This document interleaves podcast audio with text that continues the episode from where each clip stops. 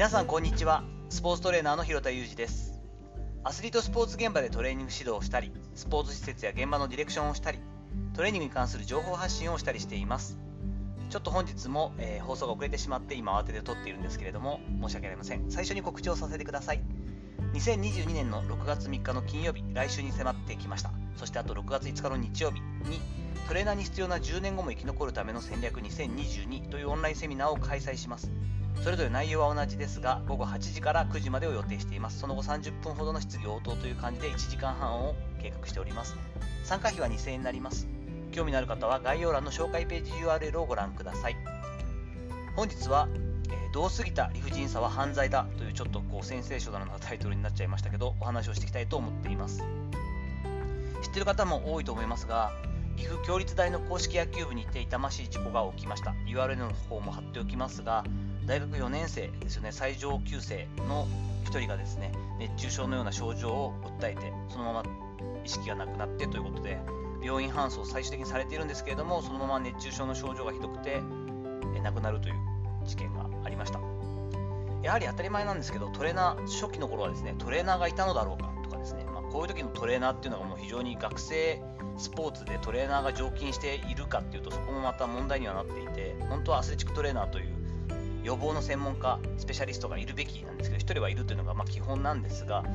トレーナー何をやってたんだとかですね、熱中症の対策がなってないんじゃないかみたいな批判や意見も、やはり最初の頃は特にですが多かったです。これは最もだと思うんですね。最もなんですけれども、今回に関してはポイントが違う気が個人的にはしています。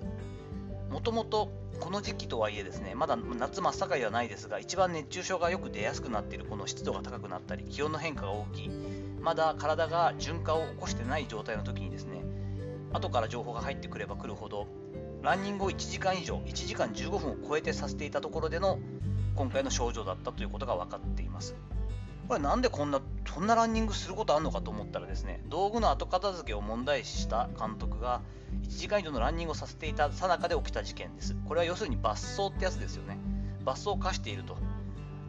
野球部のユニフォームなんていうのはもう今はちょっと正直時代錯誤というかこの温暖化の時代に全く合ってないようなものでとても暑いですしあの厚手のものであまりこう撥水性というかですねこう熱が逃げていくような作りもなってない中帽子を多分かぶってみんなで走ってるわけですね。今の時代にこれを公然と行っていたことがもう理不尽さを超えた犯罪に近いなと私は思っています。結果的にこうなったからではなくてもうそもそもこの今の令和の時代に科学がこれだけしっかりと分かったエビデンスがある中で道具の後片付けだったりとかですね扱いに関して当然学生ですから余計に物を大事にするとかですね。うまい下手の前にあるべきこう礼節っていうのはあるはずですけれどもそれに対する罰が罰走であり1時間を超えたものであり罰というかですねやったことに対して果たして見合ってるのかとか正しいことをしているのかというのが本当に疑問ですし腹立たしいです。私はよく言っていますがコーチとしてトレーニングを見る指導者の専門家として学生とかに関わるときにですねあまりにもこう輪を乱したりとかやる気がない子に関しては当然罰を与えるんですけどもどういった罰を与えるのが一番効果的でありそしてま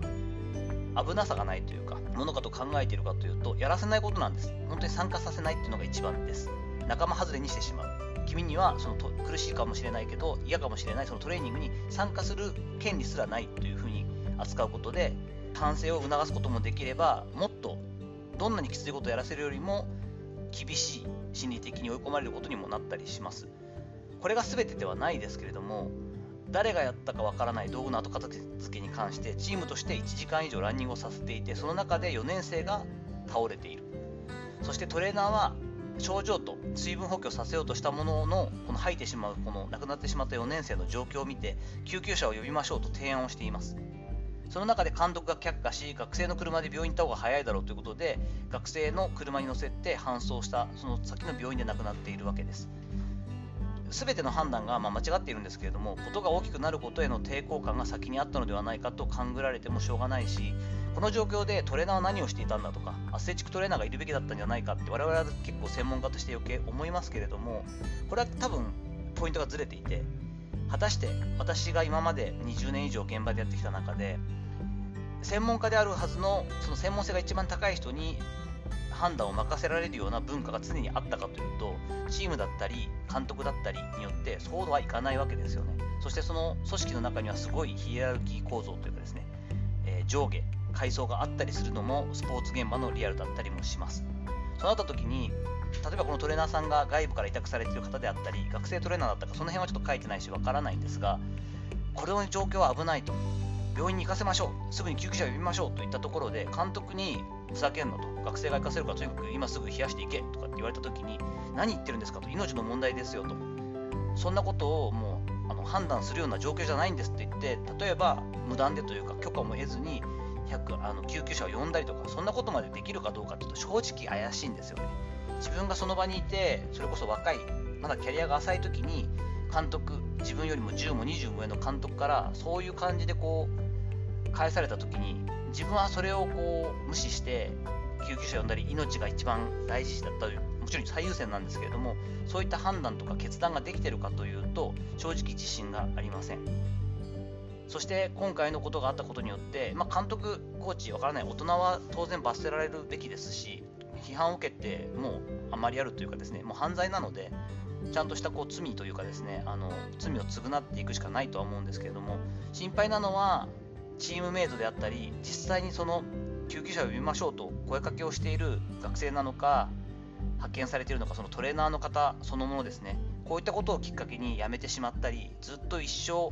自分のその判断最終的に監督の提案というかですね言いつけを守って自分がしましょうといった救急車をで搬送させることができなかったことに対してなかなかこれはリカバリーできることじゃないのでそういったことも踏まえて考えると本当に痛ましい事故だし今回のような判断間違った判断の繰り返しは理不尽さを超えても犯罪だなと思ってこういったことがスポーツ現場にないようにやはり我々は専門家として知識をつけていて経験をつけていてプライドを持っていってやっていかなければいけないんですけどもそれだけではない大きな大きな力っていうのも依然あるということはちょっとシェアしていきたいなと思って今回の話をしたりしました。さていかがだったでしょうか？本日真面目な話で本当に申し訳ないですが同過ぎた理不尽さは犯罪だというスポーツ現場で起きた事件に関して思うことをお話しさせていただきました。本日の話のご意見やご感想などあればレター機能を使ったりコメント欄にお願いいたします。いいねフォローもお待ちしております。本日も最後までお聴きいただきありがとうございました。この後も充実した時間をお過ごしください。それではまたお会いしましょう。広田裕二でした。